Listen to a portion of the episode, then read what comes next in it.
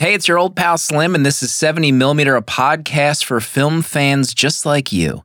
With me, as always, is my close friend and artist, Danny Haas, Hello. and our close friend and spiritual advisor, Bert Alexis. Alien intelligence? Every episode is connected to a theme for that month, and this time it's Tormentober. Scary movies only. This is the last one for the month, and our patrons voted, and their pick is The Exorcist from 1973. And you can use the chapters in your podcast app to skip right to that discussion. I'll spotlight a quickie review before we get into the show, the big show. Alex left a review. Quote This is about Regan. Love that she shit talks like a 14 year old on Xbox Live. is that where it all started?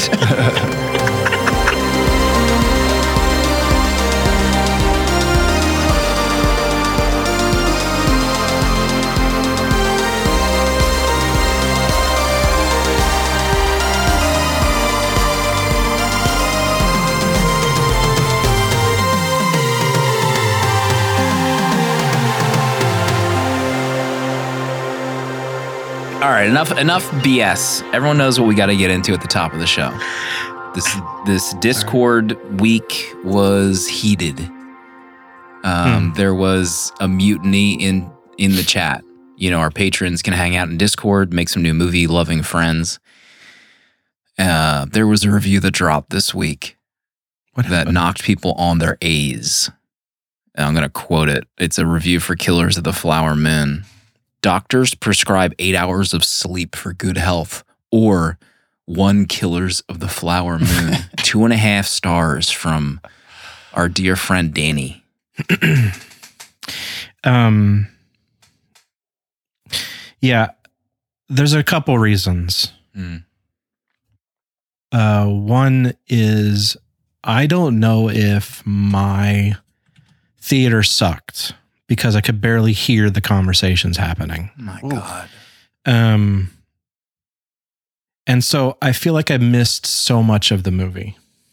Could you hear um, the Swifties next door? Were there Swifties happening? No, that that's actually not a thing. People just hate on Taylor Swift, so no Oh. one's hearing the Swifties. Those are those are those are made up stories. People it's are all saying. fake. I knew it. literally all fake. Um, so I had a problem following the story because I couldn't hear the conversations happening, and there's That's so much whispering in this film. Um, and so I was going to just be like, "Yeah, I saw it," and not Mhm. do anything. But then I saw a review from Ella Kemp, and she Oh. said, "Make it ten times louder." Uh, So I'm like, oh, maybe this was Oh. maybe this is actually bad mixing. Someone effed up this movie and you Oh, can't really Spider-Verse. hear it.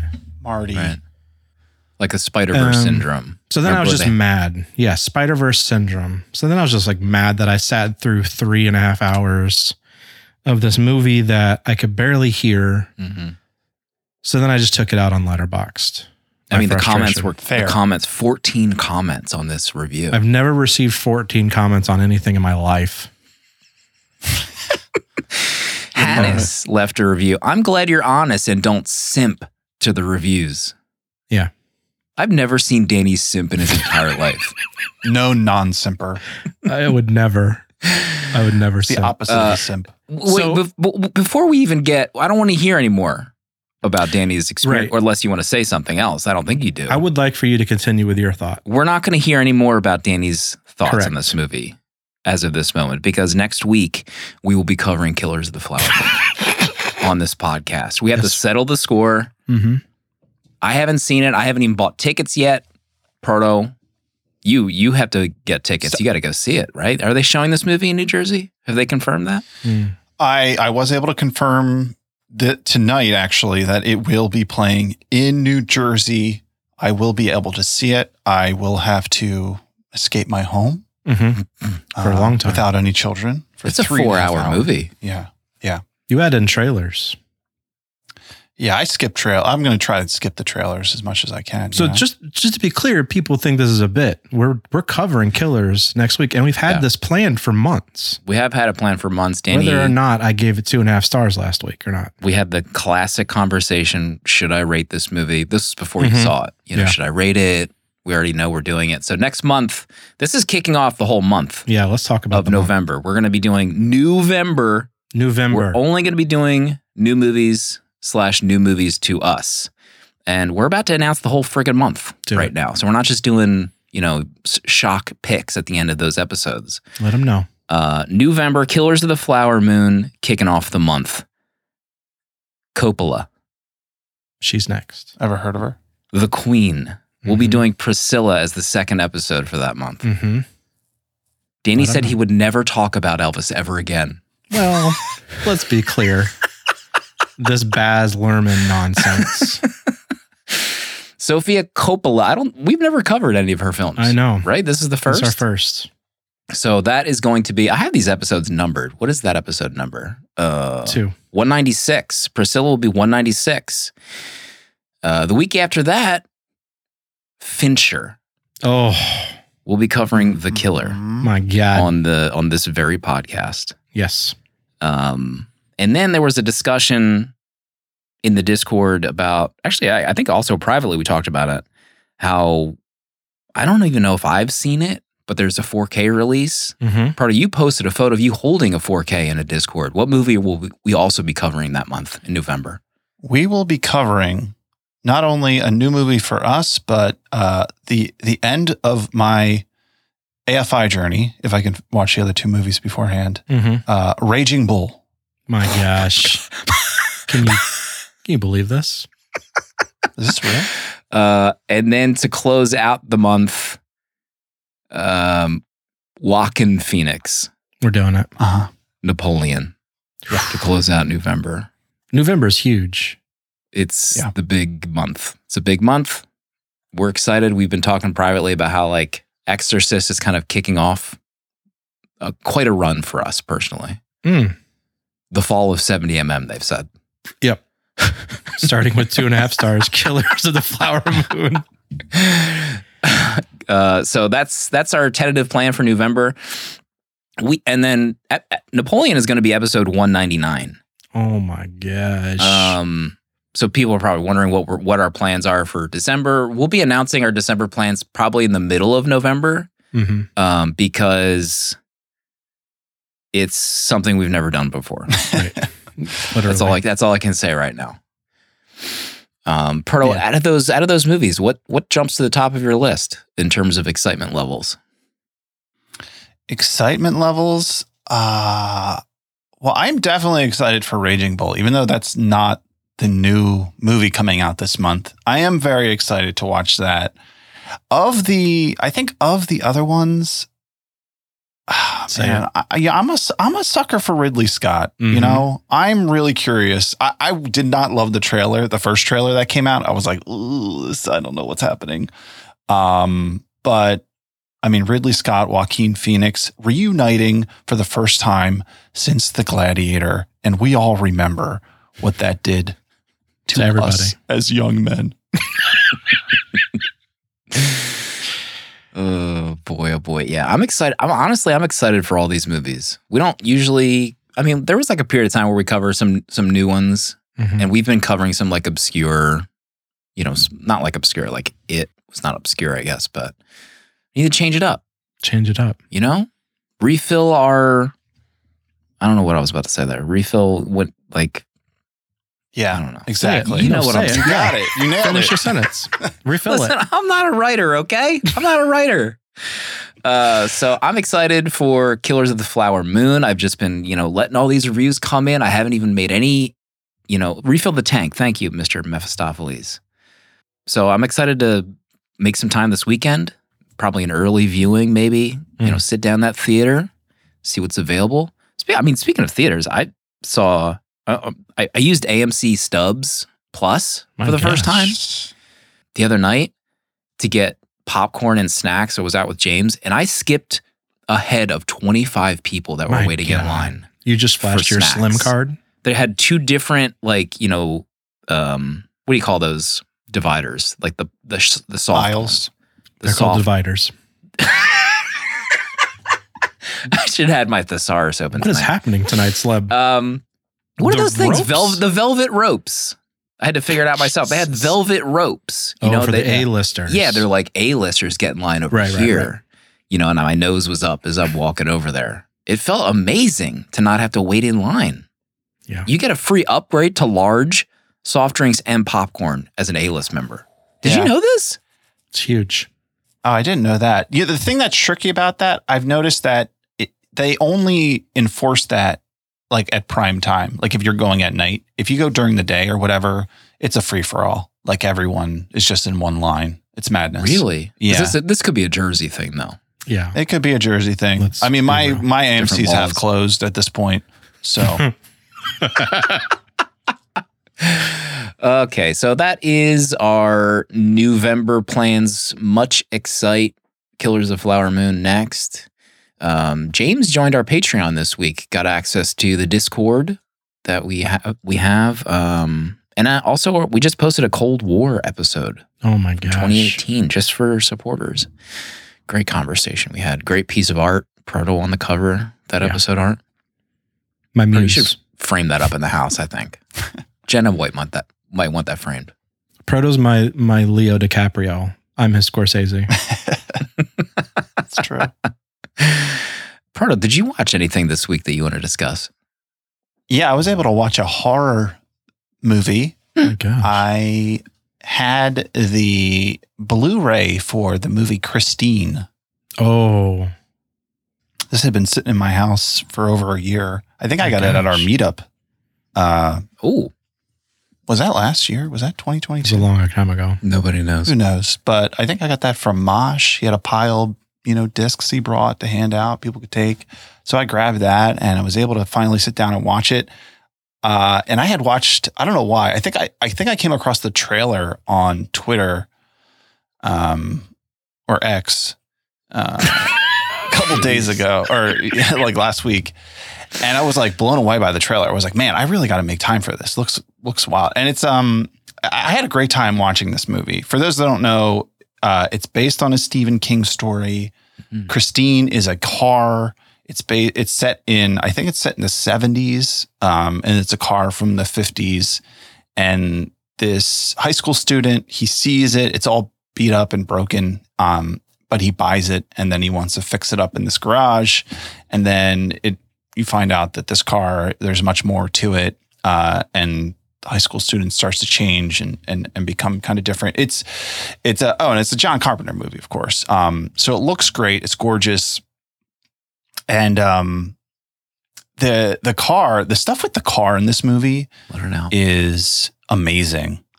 Um, They do. There's all kinds of like crashes and uh, things involving fire and just car the the car appearing to be destroyed.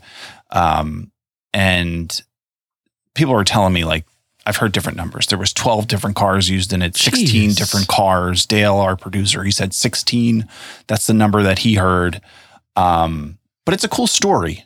I really enjoyed it, except for the part I, I'm, I'm noticing a, a a thread with Stephen King stories is that there's always a deranged, psychopathic teenage person who is set out to destroy, to, to kill the protagonist. Like this person, there's one in this movie, a complete psychopath in this this uh, machine shop class who pulls out a knife, wants to like kill. Like this kid needs to be committed. Like Mm. I need to. I need Stephen King.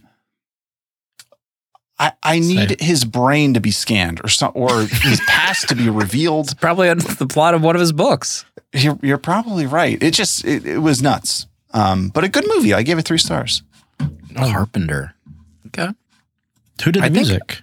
I For think that. I've seen that. Carpenter did the music? Is that I what you're said saying? who? Oh. I was asking if it was Carpenter. I'm gonna say Carpenter did the music. Danny Elfman. Yeah, he did. Christine. Letterboxd. I think I've seen this. What did I think of this? Three stars. Uh, Christine was sexy as hell. That's my main thought. Yeah, it's true. You need a you need a sexy car. When are they going to Everyone needs remake Christine? You know, in this day and age, or is that Titane? I, I think I heard that uh, after Exorcist, David Dor- Gordon Green Couldn't even spit it out. God. The master himself, David Gordon Green, DGG, as his friends call him. We're friends. I did watch that. Did watch it. Everyone's probably, you know, if they haven't seen my letterbox review, they're thinking, you know, Slim's going to be a real clown and say he liked it or What'd you watch? Take. You watched Exorcist? The Exorcist Believer, Oh no. the new one, the one that was just in theaters and hit It's on streaming. three weeks later. It's bad. It's it's not good. Like how so? It just is. There's no style. The writing is Oh, not style. good. The writing is is terrible. And I'm thinking to myself, like, was is that was Halloween actually bad? It, like maybe retroactively rethink my Oh. thoughts on the Halloween Oh. trilogy. Interesting. It, it's two girls this time that get somewhat possessed, but even like the the exorcism stuff wasn't very cool. Ellen's in it too, right? Ellen is in it, and she just like Hmm. I want to talk about it, but it's like some spoiler stuff. Like, Don't spoil the it, it's it's a sequel to the first movie, in Oh. theory. So like Ellen has aged and has written books. She's like an exorcist expert. She's written the book on exorcisms. Oh, she's there's just, like, now. she's very she's like my mom's age at this point like very old and it's she's walking into this bedroom of this possessed girl like she's gonna do a- anything you're ellen burstyn you're 90 and you're not a you're not a priest you're not in any religion Wait, so she's a grifter because what does she know about exorcisms? i have no Yeah. idea she's like she said she studied them they they were showing like old interviews from the 80s about her doing like i've studied exorcisms from across the world What the- Um, it and the, but the main thing is they get other religions like exorcists together. Like Gemma posted a review, like exorcists assemble, and it was like Oh. she, she almost had a thousand likes in that review, by the way. But it essentially is the same thing. There's like other religions that get together to help exorcise these two girls, and Different it's just, it's religions. corny. It's corny. not there's just the Catholic religion. Yeah. I mean, there is a Catholic priest in it, but there's other ones in the crew that try to exorcise these girls. when the And rabbi like, a came through the portal. The There's southern like- the Southern Baptist walks through. on your left. Uh, but like, it's not done very well. And there's also like these corny speeches about how like all religions are the same. You know, everyone is just Oh looking for the same God, thing. And it's just like, David, eh, why? eh, eh.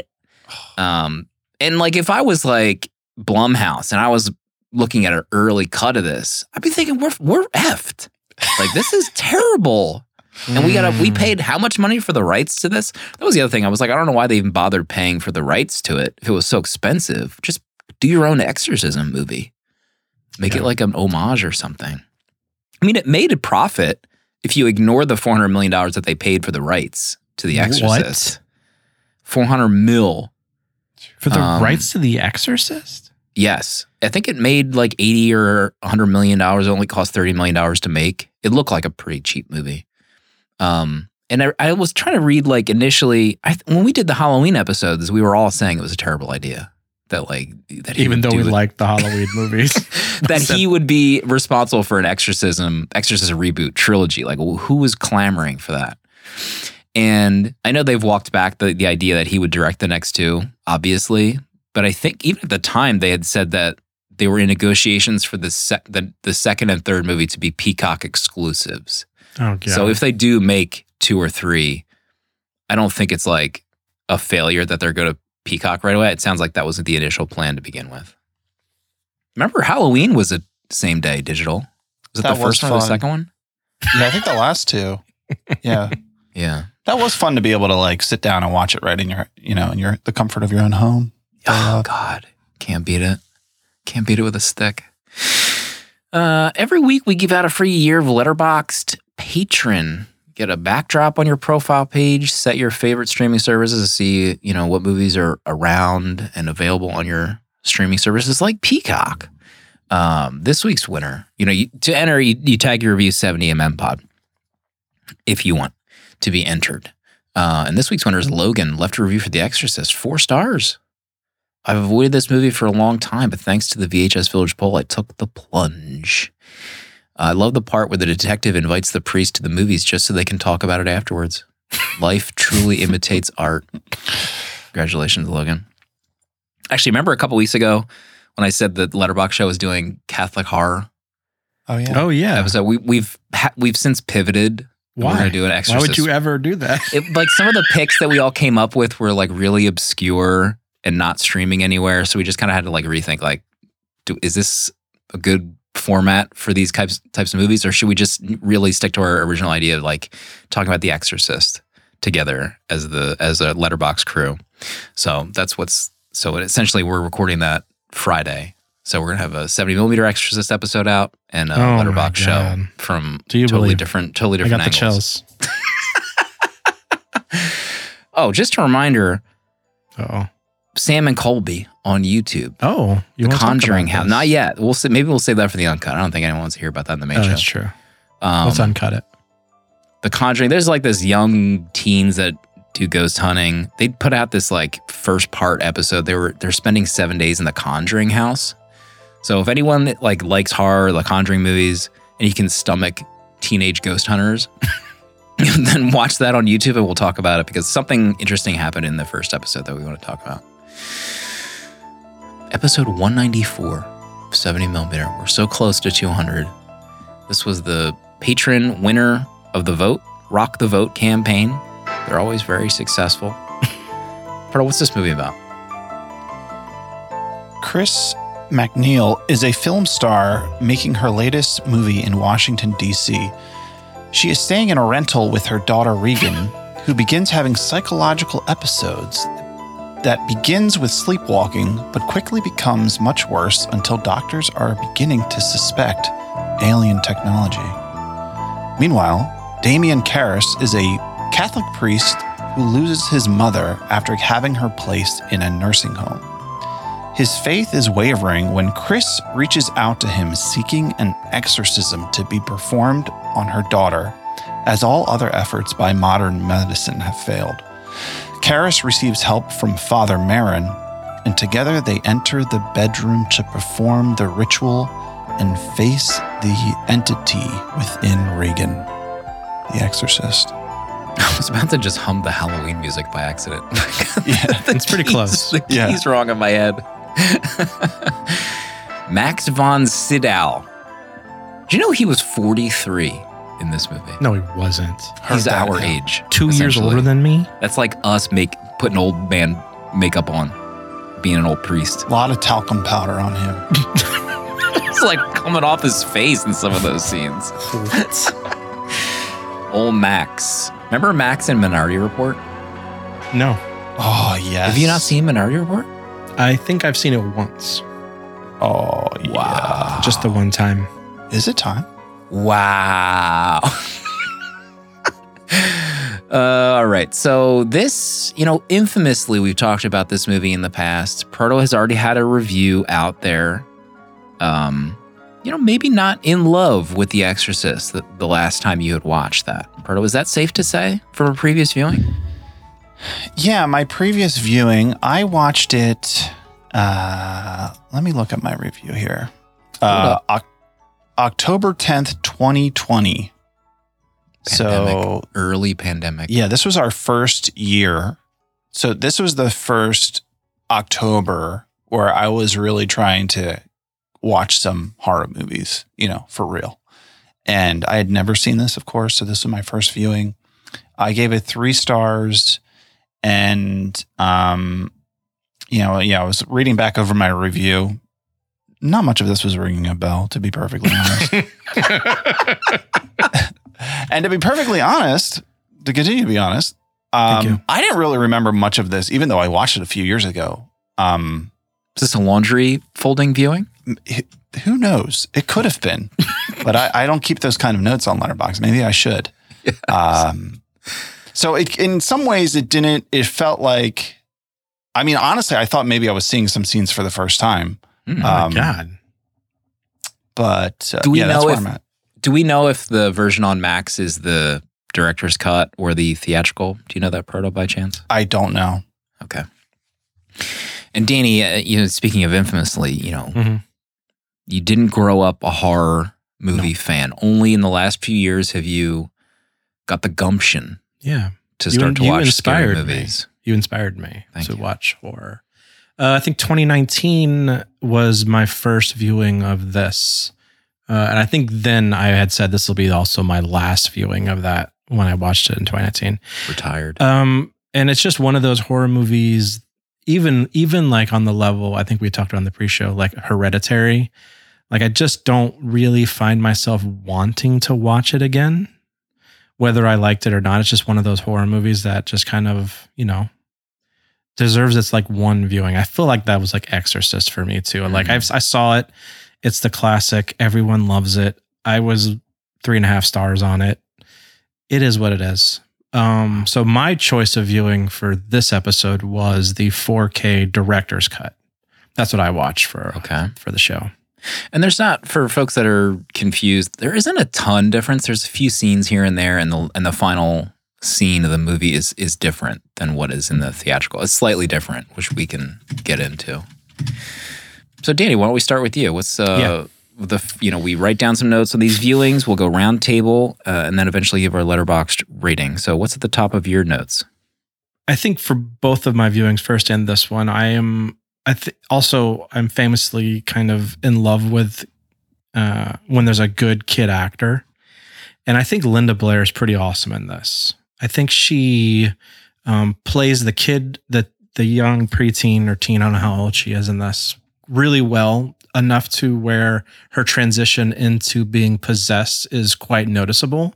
I think she plays the possessed role really well as well. So many of the scenes like before like it gets bad where she's um, just in the chair and uh, they're just having the conversation to bring out uh, whatever's inside of her before it starts like giving her the cuts and the vomiting and etc. I think she just does the role really well, and I'm I I was impressed with her then, but watching it again this time, I remembered how much I liked her. So I kind of just kind of focused in on her performance this time around.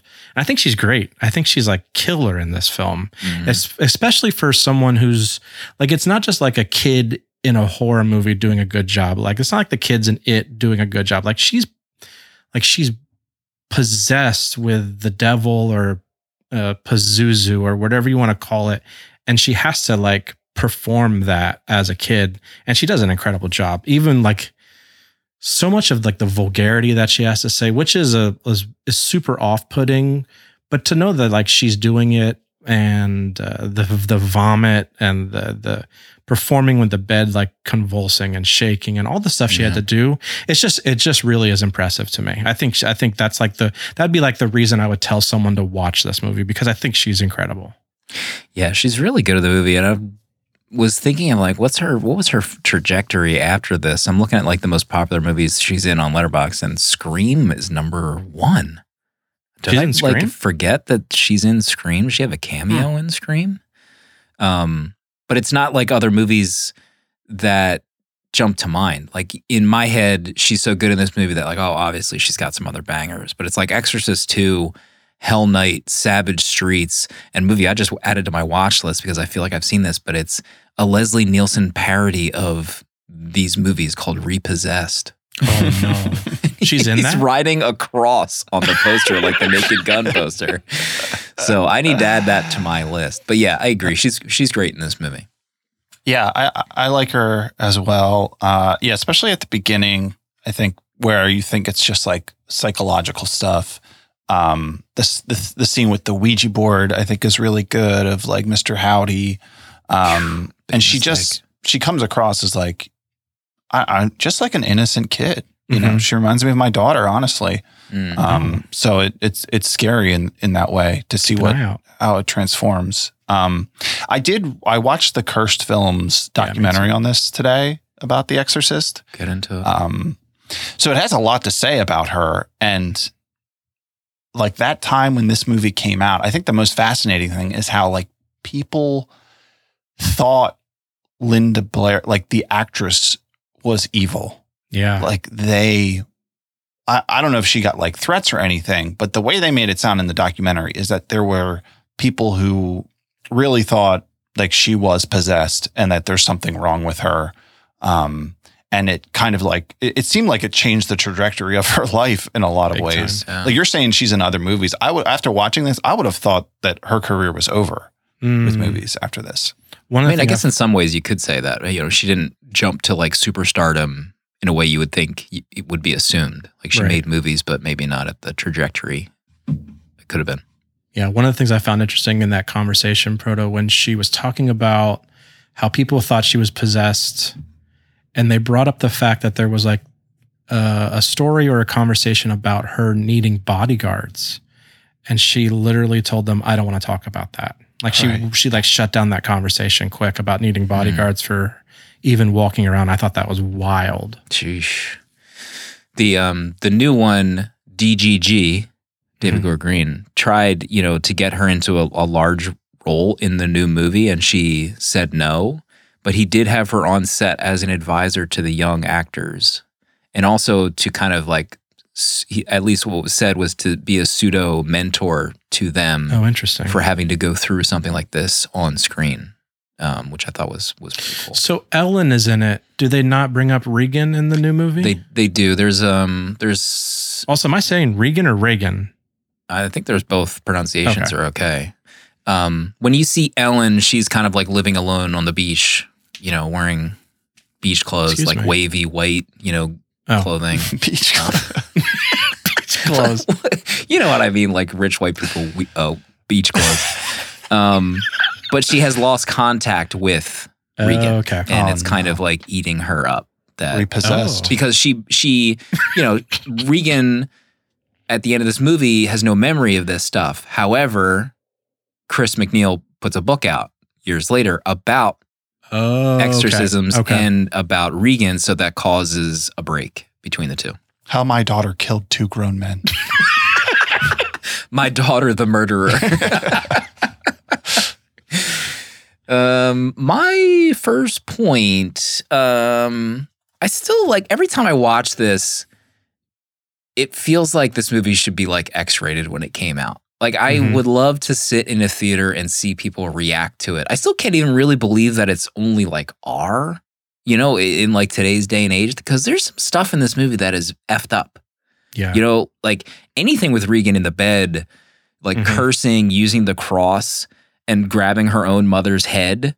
Like, I still can't even believe that scene is in the movie. And like Mm. Ellen's face is like covered in her own, in her daughter's blood. Mhm. I don't know. Just some of this stuff still is rattling, like even today, which is, is so hard to do for a movie made, you know, in the 70s. Um, I'm curious what you think, Proto.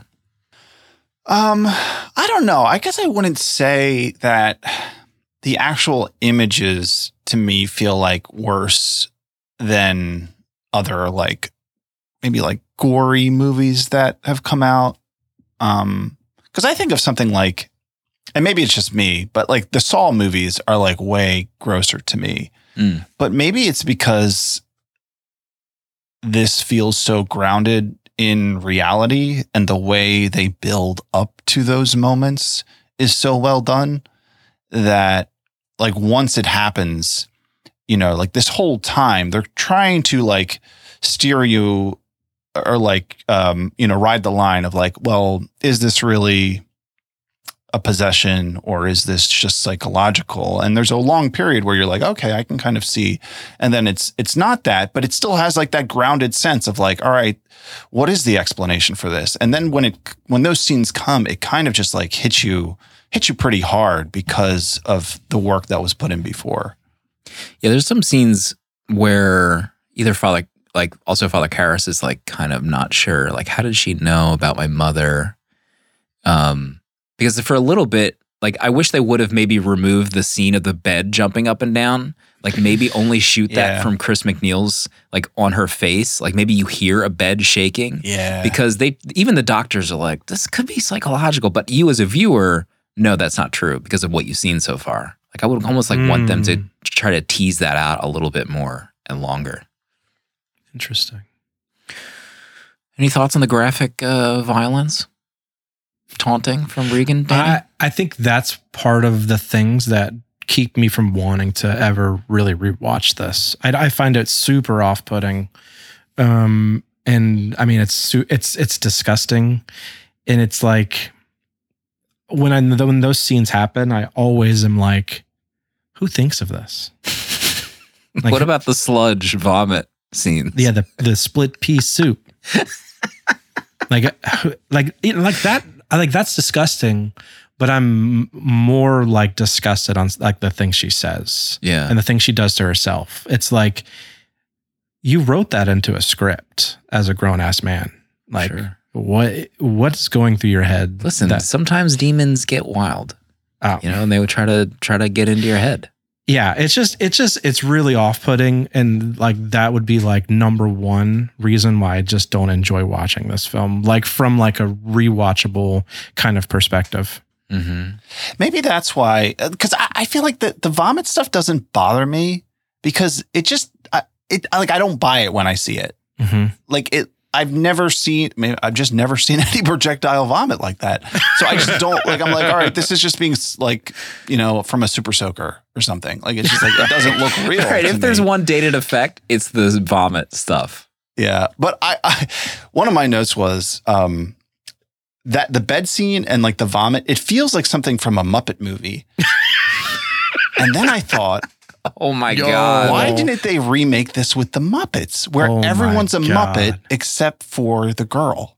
Who would? Oh my gosh, that would be the live action Regan. Would, Yeah, which then, one like, would Kermit play? Which he'd be Father Kermit Merrin. play? Yeah. my God, Kermit's drip and the sweatpants and that windbreaker jacket. Oh wait, no, that was Karras. Well, he'd still looked great either way. You know, I think the one effect that makes me the most queasy when she's um when she's levitating above the bed at the end Mhm. and the one cut happens on her leg, like it Oh, yeah. slices her leg. It's gross. That that like makes me want to vomit. Yeah. That like visually it's really good. It's disgusting though. Proto, what's uh, the top of your list? So this is my second viewing, and I will say that I had a much better experience the second time with this. I think this movie really benefits from multiple viewings.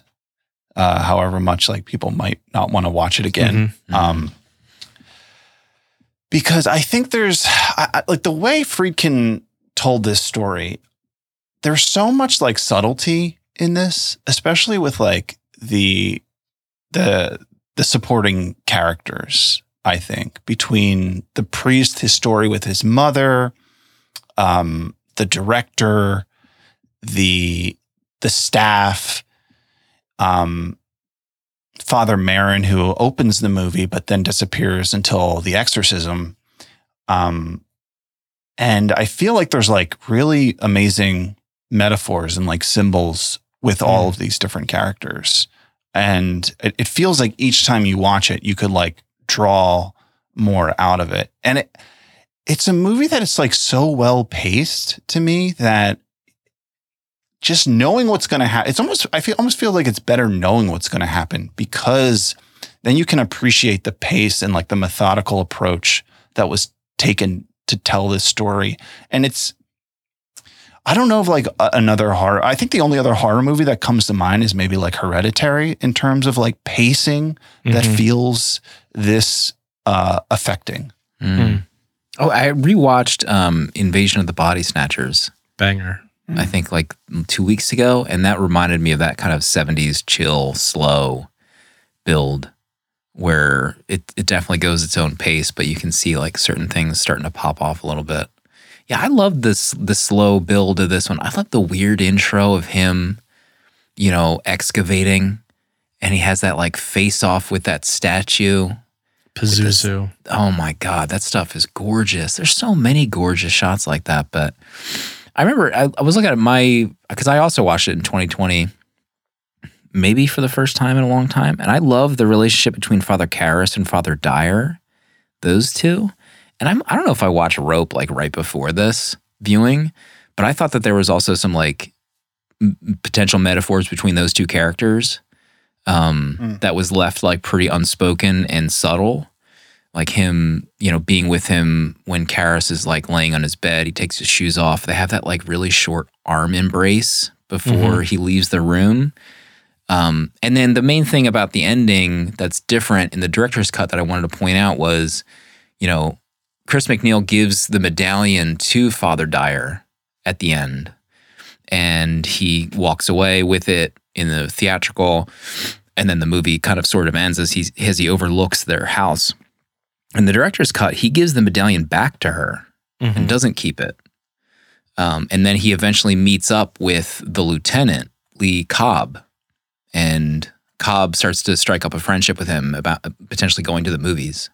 So, in my view, that like him giving the medallion back is also some kind of like potentially unspoken thing that, like, oh, you know, this could never be now between me and him. I don't know if any of that's true. I haven't read any theories or whatever, but but to Proto's point, yeah, there's a lot of of subtle stuff that you can definitely read into each time you watch it, which I love. And I do, I think I have to agree with Proto as well. Being my second time watching this and knowing the stuff that happens, I found myself kind of like enjoying it more as a movie. I thought it was just really well, it's like a really well done movie. And I have like, this will just kind of lead into my next point because I, I think, I think this is like a, a great 70s horror movie that my biggest gripe coming out of this my second time was I don't like I don't like um the kind of ambiguous leave it up for us as to why Reagan is possessed. I don't really like that we have to like just accept that it's whatever reason we kind of want to make up because there's not really like good reasons. It really bugs me like oh, she was using the Ouija board and allowed this to come into her life. And then I was reading things that was like, um, she was possessed because it was trying to get to Karras and what he was doing, like him, like leaving his mother or whatever. I, am getting the priest mixed up, but the, like there's all these like ambiguous reasons on why she was possessed. But the whole movie is like about her exorcism. So I just wish there was like a definitive like she did this or this is was brought into the house they rented or uh, she touched something. There was just i really wish there was like a definitive reason as to why she was possessed. And it bugged me more this time Hmm. because i knew the whole story coming into it. And i guess i i assumed that i just forgot but i really just did disliked that about this story is that there's no real reason why she's possessed unless you guys know and i don't know I mean, I'm okay with the Ouija board personally. You never use a Ouija board in your own home, rental or otherwise. That's the first mistake. First rule of Ouija boarding. First rule of Ouija boarding, and she broke it. I remember when I first watched it, that was one of the lines in my review is that um, I was like, well, what did the beginning of the movie, how did that connect? Because there was never a solid connection made between the Pazuzu statue and Regan. Um, but this time watching it, I, so I have a theory. Guide me. Um, and I don't, when I thought of this or like when it was unfolding before me, I didn't really love it, but it, it, it kind of makes sense to me that, um, uh, so there's the director, right? Burke, who she kills. Burke Dennings. Um, but there's the, remember there's the scene, um, before that they're having the party hmm and Burke, he sits down, he like comes back to the room and he sits down and then he makes this really weird comment that there's a pubic hair like in his drink or something. and then the, the the I think it's Dyer who's like, I beg your pardon. Like like what what is this about? So it's like a very weird line that's just like thrown in there. And then the night he dies, because you know Regan or the ghost kill uh, the the, the uh, entity kills him. Um, he was the one watching her, and he goes into her room and is thrown out the window. Mm-hmm. So my thought is, did he that first party? Did he do something to her? And Oh, then remember, then she comes down the stairs, and that's where she wets herself. So I'm wondering if there's some kind of message there that Right. they're trying to communicate of like this, you know, this is a possession, but does this represent, you know, sexual assault in some way? Right. Does it manifest because of Burke Dennings? I've actually had this same thought and I've Googled it because other, like, there's Reddit threads asking, like, did Burke do something in that room yeah. to bring on the demon to kill him?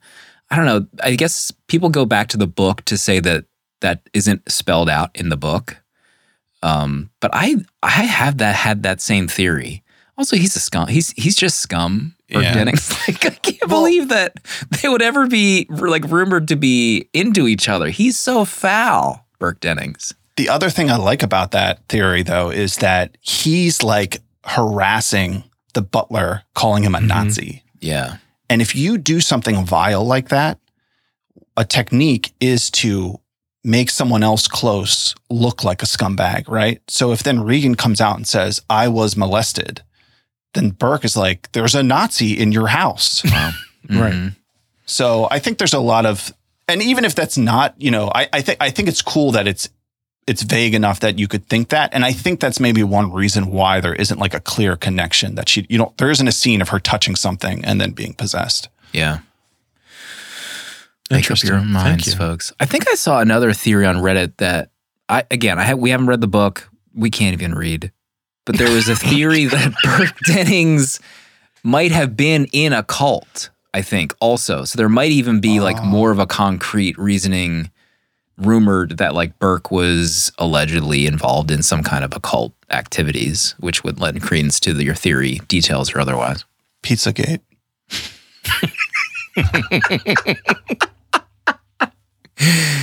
Um, let's see. What do I want to talk about? So there has recently been a 4K restoration of this, and I did not watch the 4K version, but man, this looked awesome. It definitely looked cleaner than the last time I watched it. I watched this on Apple, whatever, Apple TV. Wait, you didn't looked- watch the 4K? I did not watch the 4K. We've been hanging out in one room of our house that is it's like an older Okay. 1080p Samsung. So we're just dealing with it right now. Um, but even then, I think this looks great in HD. Like Mm. this is so clean. Like you can even tell like the first 10 minutes of the scene where he's walking through the town, uh, where he's doing the archaeology stuff. Like it's super clean. It looks great. Like his elderly man, 40 year old makeup doesn't quite hold up in the restoration per se. Very powdery, but I mean, this is just one of the most beautiful looking horror movies.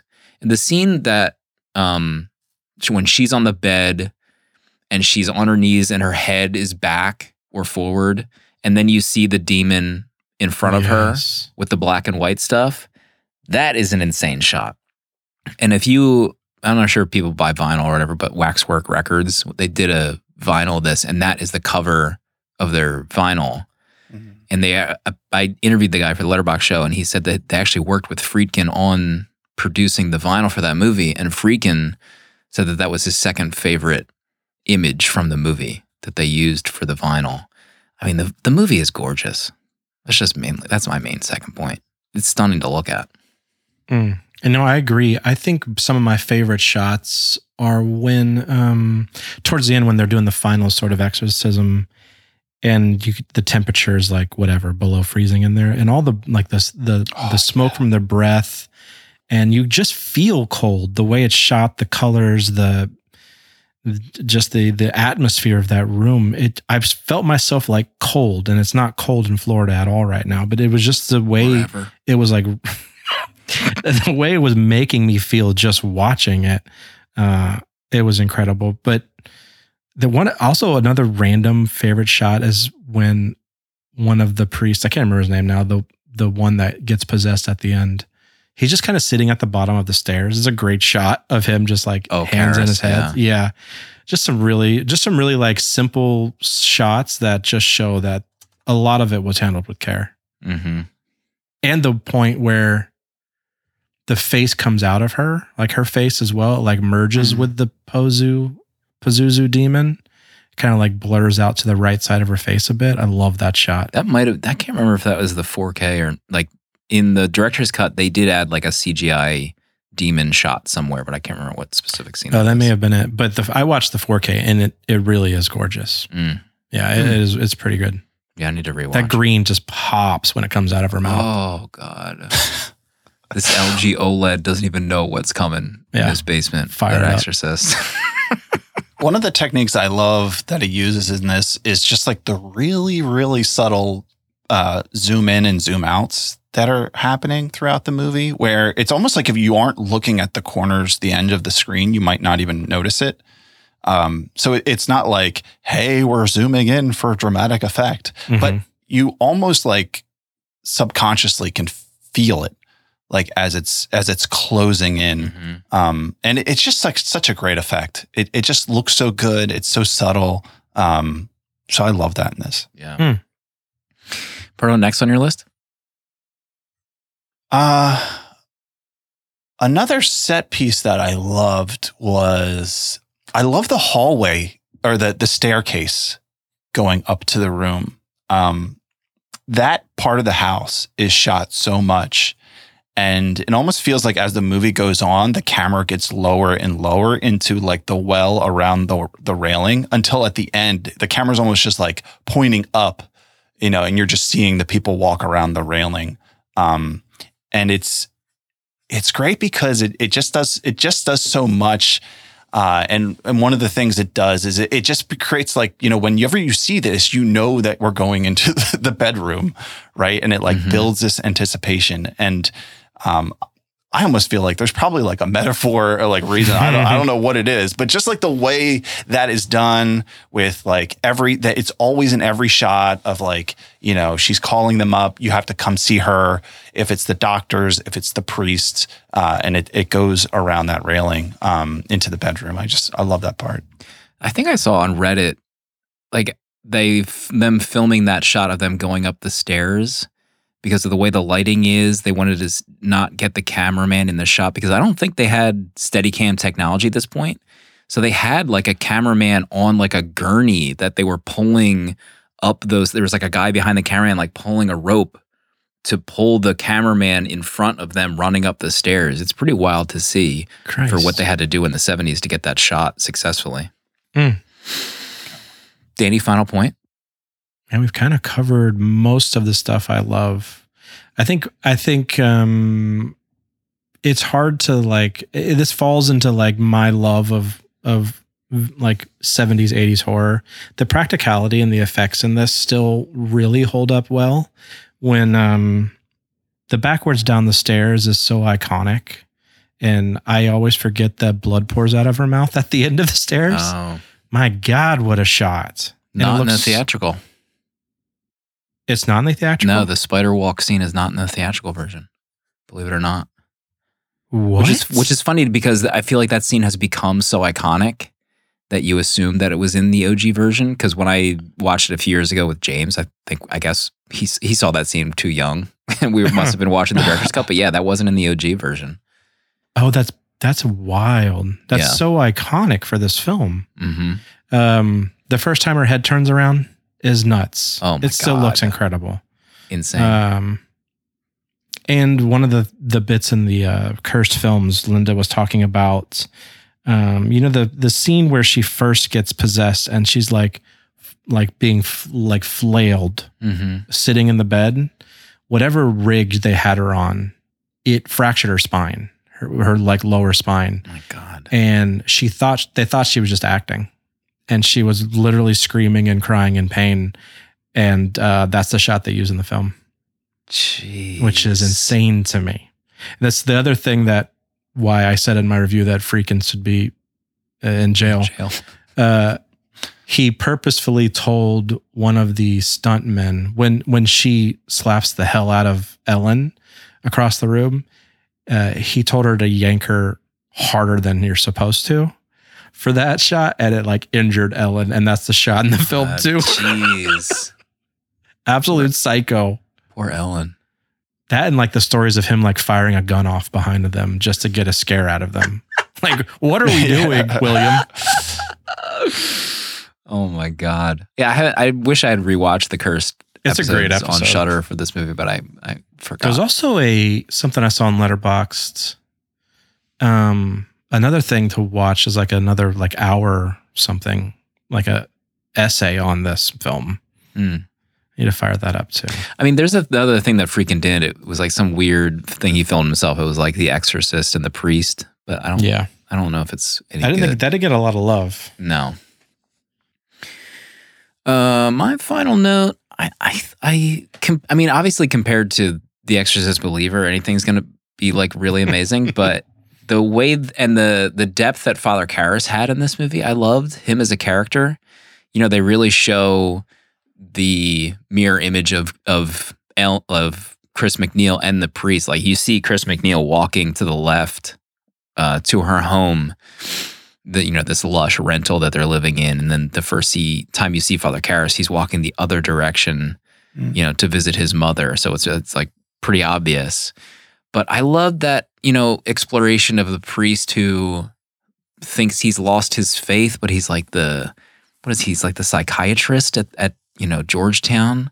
Yeah. Um, I loved him just kind of like really just going th- like both him and Chris MacNeil were really going through it, like a real rough time. Like with his mother, his mother gets put in the home and dies like three days later after getting back home.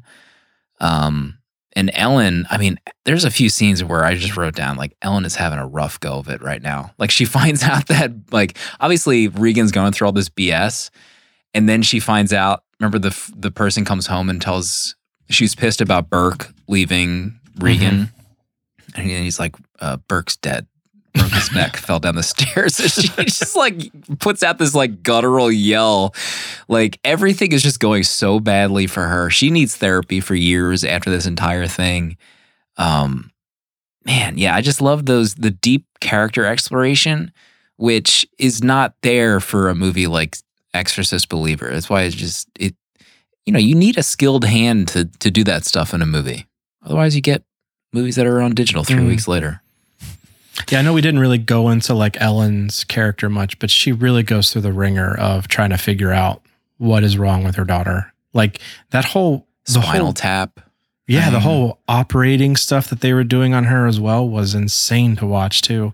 But like the doctor's like, "Oh, have you heard about exorcism?" but like Yeah. like this is like the last resort apparently for them, but it just I, her, she does a really good job as well in this film. Mm-hmm. Yeah, Ellen, she really she blew me away. Queen. this. Um, yeah, I almost I'm looking forward to like a rewatch because I, I wonder if more about Karras will like come out on a, on a on seeing it again because it feels like there's like so much there with that character. I really love the scene. Uh, it's like the last calm scene before the exorcism where they meet in the park and she's trying Mhm. to convince him.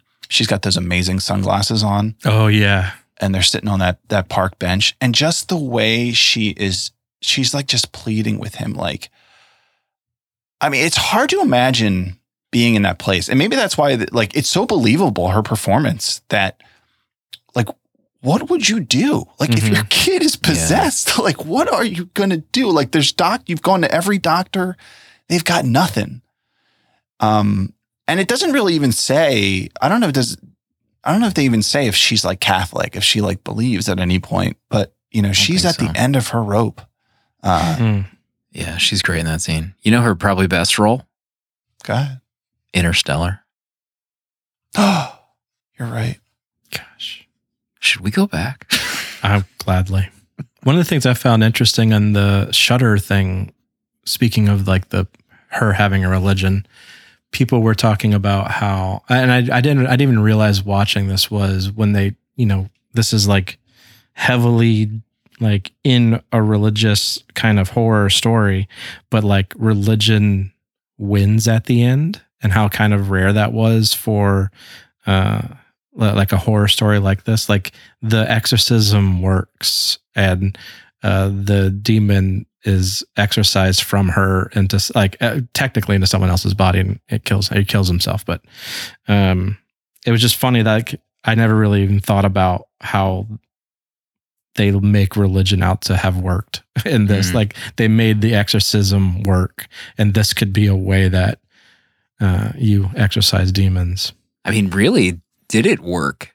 right that's the thing You know what too. I mean? Like he had to jump out that friggin' window. Well, he like begged for it to possess Yeah. him, which is I which is why it like leans to like it's what it wanted to do the whole time was attack him, and he let it in him. I don't know. Mhm. There's so much to that ending. Yeah, the, the last ride scene is rough too. hmm Um, proto final point. Yeah, that kind of leads into my last point is the the whole play between the the doctors and the priests. You really see doctors try and fail uh, you know, for the three quarters of this movie. Um I love the scene where the, the two doctors go to to the house after like there's the test and she's like, you have to come and help me. And they walk into the room and she's just like bouncing uh, up in the air. and they're like, uh, and then when they walk out, they're like, she's like, so what do you think? And, she, and they're like, well, um, yeah, there's definitely There's a, reason for options this. it could be Yeah. here. well, I love the one doctor. Like that was my favorite line. It's like they've tested everything. They can't find anything. They have no answers. And this guy's like, um, uh, alien intelligence is maybe a possibility. A spirit, if you will. Like, dude, like seriously, like just be real, i- you know, in this moment. But I agree, Danny. It, it is wild and how like countercultural like this movie feels. And maybe in the seventies, this would like people in the theater like pump their fists. Yeah, that's my priest. Um, Catholicism does it again. we did it. but not today. And like really to see them as yeah, like the heroes in this. Uh, it does it does feel unique in, in that Mhm. way. Um, Very retro. yeah. Mhm.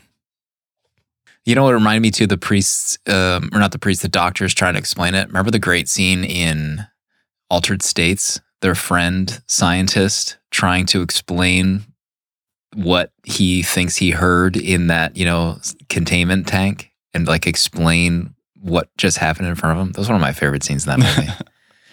Danny, honorable mentions, final rating. Um, Captain Howdy. That's about. I mean, I think we've covered most of what I. I you know, I'm bumping my star up to four. Oh, I uh, Okay. was at three and a half. I actually enjoyed it way more this time. I think I knew everything that kind of like turned me off to it uh, last time. I knew was coming, so I wasn't. It wasn't like a shock to me. So I really enjoyed the filmmaking of this this time. I thought the practical effects, at least in 4K, looked incredible. Um, I don't know if I will sit down and watch this again on purpose. Maybe you guys will force me in the future to watch it one more time. Um, but I, I, I, I did, I did like it. Uh, I think this, I think if you had given me a like really good how Regan got possessed, uh, I think I could easily be at five stars for this. Mm. Okay. Okay. Uh, let's see. The some of my honorable mentions. Um, when Max von Sydow was talking to the guy who's running, I don't know if it was like the church in that area, but he says he needs to leave, and like the clock stops in that Hmm. when they're talking to each other. I thought was pretty cool. With the Ouija board. Mm, Have you done a Ouija board? Oh, Slim. not in That pause. Recent not in the last 10 or 15 years. Okay. Not in this life. just the next time we'll do ouija board when we're all doing a seance together. Oh, with our significant others. And that's, then I guess we're never doing that. casey how much would it take? Put casey's in chat. casey has already typed in no in chat. How much would it take? What if i bring you like 20 books that you haven't read? Hardcover books um, her thinking that it's rats up in the attic. Remember that were weird noises she's hearing in the attic? Yeah. Yeah. Holy moly. That ain't no rat, friend. Oh, let's see. Oh my god. When um Regan is hypnotized and she's like growling and uh Ellen is like almost throwing up. Yeah. What was her that reaction smell? to that? Sheesh. That she did like bad breath. Kiss the ring. Yeah, remember when Father Karras talks to the I don't know if that was the cardinal Mhm. and they do like the, the kisses the holy ring. Ugh, God, it's so weird. Doesn't like the whole the whole situation. Yeah, I love this movie. I think probably the one thing that actually drags for me on multiple viewings is the actual exorcism. Like when him and Max von Sydow are there, you know, the power of Christ compels you. I if some of it is kind of like boring, I guess. I don't know how to explain it. It- It's Hmm. just this particular viewing. It doesn't like draw me in as much as the rest of the movie. So I'm at four and a half stars for The Exorcist. Still love it. Love this movie. Love watching it. Excited to watch it again next year. Hmm. I didn't really feel the drag um, with with like the exorcism.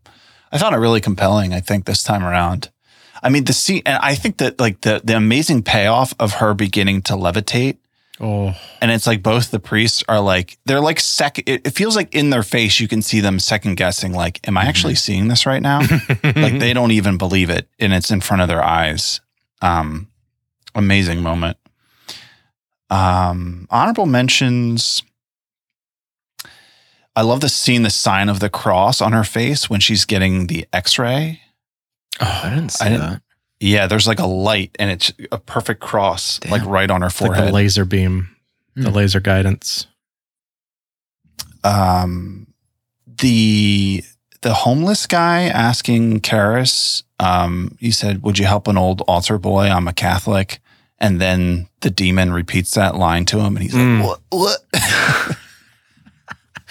I also love how he's guarded about that. He's, he asked her in the stoop, he's like, Did you ever tell your daughter about my mother? Or, you know, did you share that? She's like, No, why? He's like, um, no, there isn't. Never mind. um, hello, pretty big reason. There's this the scene in the church with the the horns coming out of Mary. I think that's Saint Mary. Mhm. That is such an odd thing to throw in there. I think Yeah. like I don't I don't I don't know like how that really fits. I mean, it's obviously shocking, right? But it's so weird because there's no connection or anything. It's just kind of like, hey, here's a shocking scene. Let's just throw this in here. William, please. on my viewing, so I watched it on Max, and I thought that that you could see in the dark scenes that it the blacks were like really bleeding. Um, but I thought it looked great. like I thought it looked perfect for what it was. It just felt like old uh, Mm. in the way that you love like a movie from the seventies to look. Um, I have this line written down. Oh, I think when I don't know if it's Karras or Merrin, but he says, if you are the person who's in her, like step forward or something. But I wrote down, if you are the person who will grab my biscuit, step forward. Because he gets he gets turned in that moment. the the Joker homage with the staircase. Oh, lovely. Love a Joker homage. Obvious Interesting. homage. Um, yeah, the power of Christ compels you. They, little known fact, but that scene they say it a hundred times. yeah. Um, yeah, I had a much better time watching it a second time around. You know, one of my one of the things I go back to, you know, when I'm trying to write a movie is if if I directed this, Mhm. could I die happy knowing I directed this? And I think Mm. I think I would just be like my life would be complete. I'd be content. Hmm. So I'm at four stars for the Exorcist. stars. I'm bumping it up. The contentment alone. Um, the one other thing I maybe people listening are annoyed we haven't mentioned Lee J. Cobb that much, but I love his scenes with Ellen. Yeah. You know, he's like a fan and he's like starting to try to pry information. He's a great detective. love him trying to get he, movies with Karras. No, I detective. agree. Yeah, that scene with with um with Chris is so good because I think what he's trying to do there is like the longer you're with somebody, if they have a secret, they'll just spill it eventually. Mm. And so he's just like dragging it out as long as he can to try to get her to to just tell him that his Yeah. her daughter's possessed. So good. Uh, who gets the autograph was really for him. yeah, yeah, yeah. That's funny. the Exorcist. Is the art up? I love the art. Oh, yeah, it is. Oh my god, yeah. Wow. Great art. Everyone's looking at it right now on their phones, Thank you. whatever the heck you listen on. Okay. It's in the books. Tormentober is finished. We have a VM to get to. Oh, You can uh, send us an email at 70mmpod at gmail.com or a VM, voice memo, whatever the heck you have. Uh, it's been a while since I played one. Just make sure this works here. I'm going to fire it up. Hey, what's up? Uh, this is Mark. I'm a tattooer from Portland. At Search and Enjoy on Instagram. I'm so excited you guys are covering Interstellar. This has been one of my favorite movies since it came out. Movies are so transportive. They could take us to so many states of mind and feelings. And uh, this movie is such a great example of that. Sci-fi in general, but this movie in general. Love the connection with McConaughey between Contact and this. Love the physical, visual representations they use. to describe big ideas like time and space. Um, but ultimately, my favorite part about this movie is the way that they capture the unyielding fact that humans will do anything to live and to love and to prosper into future generations and to never give up. Makes me proud to be a human being. Makes me feel like we're all part of this and we're all in this together. Love you guys. Thanks so much for an amazing show. Can't wait to listen to it. Thank you. Uh, listen, Slim, I did not forget. honest. I did Be not honest, forget Slim. the date of this VM is Wednesday. That came. This came in. Okay, Yeah. so everyone's wondering, oh, did Slim forget to play voicemail again? Eh, eh, eh. It went No. through a black hole first. I did. and what better episode to, to have it play on than This is twice we brought The it up. Exorcist? this episode. You so- know? wow. Is that time? It's, uh, maybe it could be. going back? It could be. God, I loved our ex. Oh, you know what? I wonder if Oh, he saw The Exorcist because Spotify added those new things where you can pick an episode that you want at the top of your feed. And I did pick Interstellar. So that could be a Oh. reason why Interstellar might be at the Oh. top there. Listen, personally, I think that's one of our best episodes. So I'm choosing that to promote to new listeners and and lapsed. So there you go. Hmm. So yeah, ultimately it's my fault. Uh next week, big one. Killers of the Flower Moon, Martin Scorsese. Can't believe to watch this again. He's back. He's on Letterboxd as of today, as of recording. Did he hit 170,000? Is he the new number one? Let's see. He's got to be the new number one. Can anyone confirm? The polls are closing. Martin What's his numbers at? Scorsese. I didn't even spell his name right. Jeez. 176. I think that means he did it. It's the new most followed person on Letterboxd In one day? in one day. Wow. Um, what would be his first review? maybe he never writes reviews. I think, you know, I, f- I feel like more filmmakers should use lists, you know, Hmm. compare that to some of their work or movies they want to talk about. Maybe you don't feel like beholden to need to give a heart or a star rating. Do a list like Marty did. Say what the movie means to you in that way and how it connects to uh, your work or otherwise. So, it, for those folks that don't know, Martin Scorsese joined Letterboxd today, and it was pretty rad. I was I, super red. I could have been his first follower, but we were all playing pretty low key. We didn't want to give up Mhm. any, you know, Yeah. hints. Give up the ghost. Try to play it cool. Try and play it cool. You don't have it to prove anything. No. He's just another man like we are. Yeah. Just another guy. If you're listening right now, you don't have to prove anything to anyone in your entire life. Okay? There's one Right. thing you need to learn about yourself Mm, ever. Except Annie's rating for Killers of the prove it. I'll- we'll, we'll be talk next digging week. into that next week. uh, Proto, any closing thoughts this week? Yeah, you know, I, reading your believer review, um, David Gordon Green, if you're out there and listening, I know it's hard to come up with movie ideas, but I think I have a good one for you. You know, Exorcist, listen, Catholicism, big in the 70s. All you got to do, and you can you can talk to me. I can be your consultant. Mm. What we need is we need an evangelical pastor. He has a church, build it from the ground up, 15 years, gets his own building, it's financed. He's got a son. This Mm. kid's a troublemaker. Mm. There might be something wrong with him. His wife thinks it's demonic, but he doesn't believe it. He doesn't think his son, who's grew up in his church, raised in his home, has a demon. Mm. But he's going to have to come to grips with this reality. Mm. David, call me, please. We can talk. Proto playing the father and the son in the this is a potential de-aging happening. We'll see everybody next week. The first movie of November, The Killer Killers Killer of the Flower Moon. Can you get it right?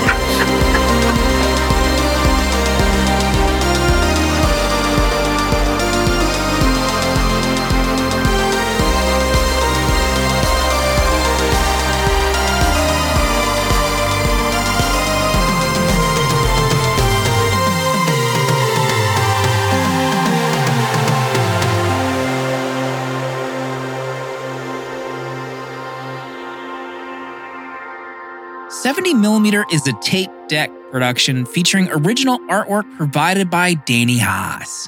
Spiritual Guidance and Viger the robot who loves movies, provided by Pertalexis. Producer at large Dale underscore A. And music composed by Cinematric. Prints and other merch are available on 70mmpod.com. This episode was mixed, edited, and produced by me, Slim.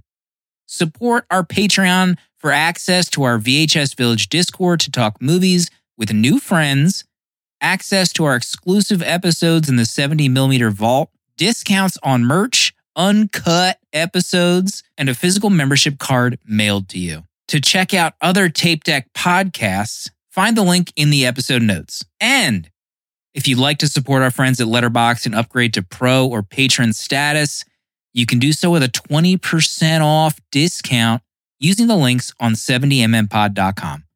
Goodbye. This, this, this is a Tape Deck podcast.